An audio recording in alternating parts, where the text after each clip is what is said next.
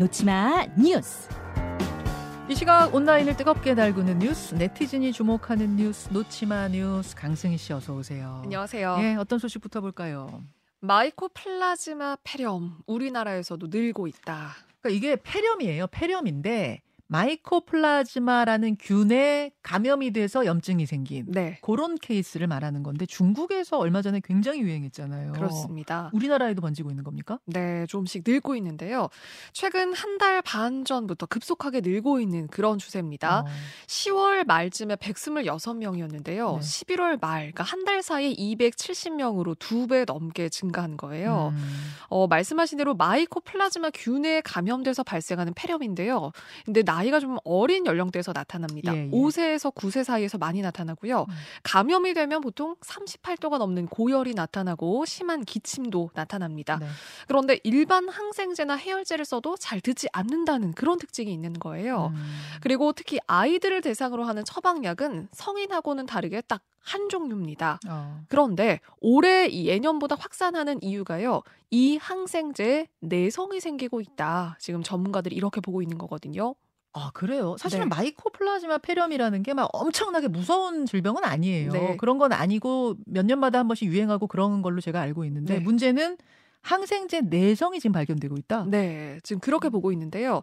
보통은 이 약을 먹으면 일상생활이 가능한데 네. 이 약이 듣지를 않고 있고요. 그리고 입원을 좀 하는 환자들이 계속해서 늘고 있는 겁니다. 음. 그리고 내성이 생기면 이 증세가 계속 심해져서 중환자실에 입원할 위험도가 다섯 배나 높다고 하고요. 어, 그래. 최근 독감이 또 유행이었잖아요. 네. 이 감염 환자가 급증한 상태에다가 그런데 또 소아과 의사 부족까지 이어지면서 음. 이제 소아 진료 대란이 올 수 있다. 이런 경고까지 그래서 나오고 있는 거고요. 음.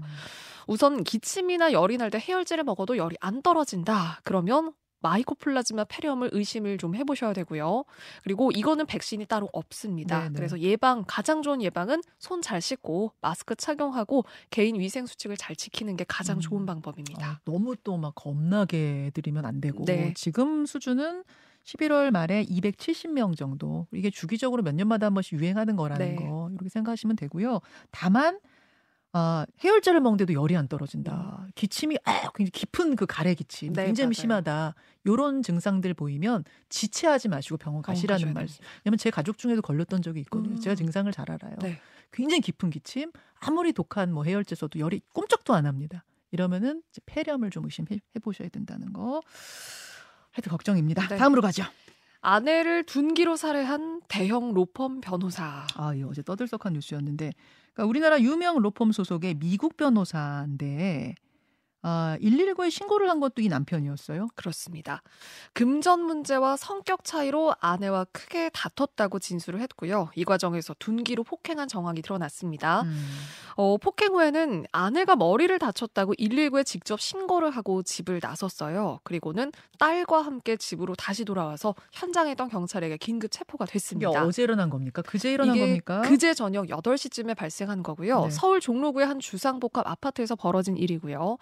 어, 그런데 이 현장에 출동한 경찰이 아, 근데 이게 신고를 내용과는 좀 다르다고 판단을 한 거죠. 그러니까 음. 단순히 다친 것 같지 않다 이렇게 판단을 한 거고 그래서 이 남편을 추궁을 한 끝에 살인 혐의로 체포를 한 겁니다. 자, 근데 이 뭐이 사건 사건 자체만으로도 충격적이긴 합니다만 네. 여기에 더해서 이 가해자인 남편이 국내 유명 로펌 소속 변호사고 게다가 전직 국회의원 아들이다라는 게 알려지면서 더 화제가 된 네, 거죠. 그렇습니다. 그래서 좀 더 떠들썩해진 그런 이유도 있었고요. 이 범행 이후에 소속 로펌은 현재 퇴사를 한 상태입니다. 이 머리를 크게 다친 아내 결국 숨졌습니다. 어, 그리고 구체적인 사인 조사를 위해서 부검을 진행할 예정이고요. 네, 네. 그리고 이 남편에 대해서도 경찰이 구속영장 신청하고 더 구체적인 범행 음. 동기를 들어볼 예정입니다.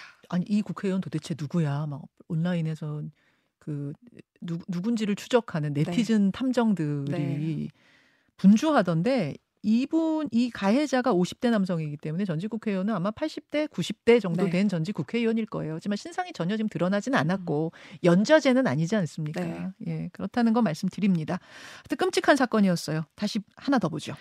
일본 공원에서 숨진 할머니는 아들이 내다버린 거였다. 이게 무슨 얘기입니까? 일본 공원에서 숨진 할머니 이게 이- 일종의 현대판 고려장이에요? 네, 맞습니다. 어, 사실 일본 고령화 문제가 심각한 걸로 지금 계속 대두가 되고 이야기가 나오고 있잖아요. 예. 그런데 부모를 유기하는 그런 사건까지 벌어진 겁니다. 지난 10월에 일본 미야키 현의 한 공원에서 80대 할머니가 벤치에 앉은 채로 숨진 채 발견이 됐어요. 아, 벤치에 앉아서 숨진 할머니다 해서 우리나라 뉴스에까지 나왔던 거 기억이 네, 나요. 그렇습니다. 예, 예.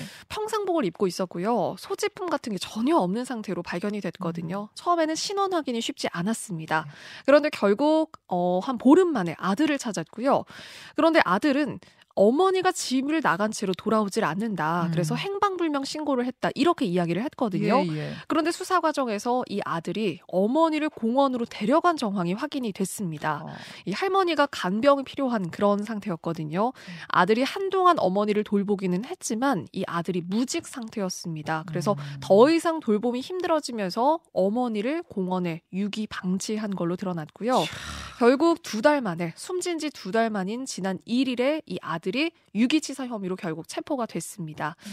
어, 온라인상에서도 어머니의 죽음을 방치한 건 당연히 정당화될 수 없지만 이 아들의 현실이 안타깝다라는 음. 이야기 나오고요. 그리고 초고령화 사회 뭐 남 얘기만은 아니다 이런 우려의 목소리도 나오고 있습니다. 아유, 왜 이렇게 씁쓸한 뉴스가 많습니까? 여기까지 강승희 씨 수고하셨습니다. 고맙습니다. 김현정의 뉴스쇼는 시청자 여러분의 참여를 기다립니다. 구독과 좋아요, 댓글 잊지 않으셨죠?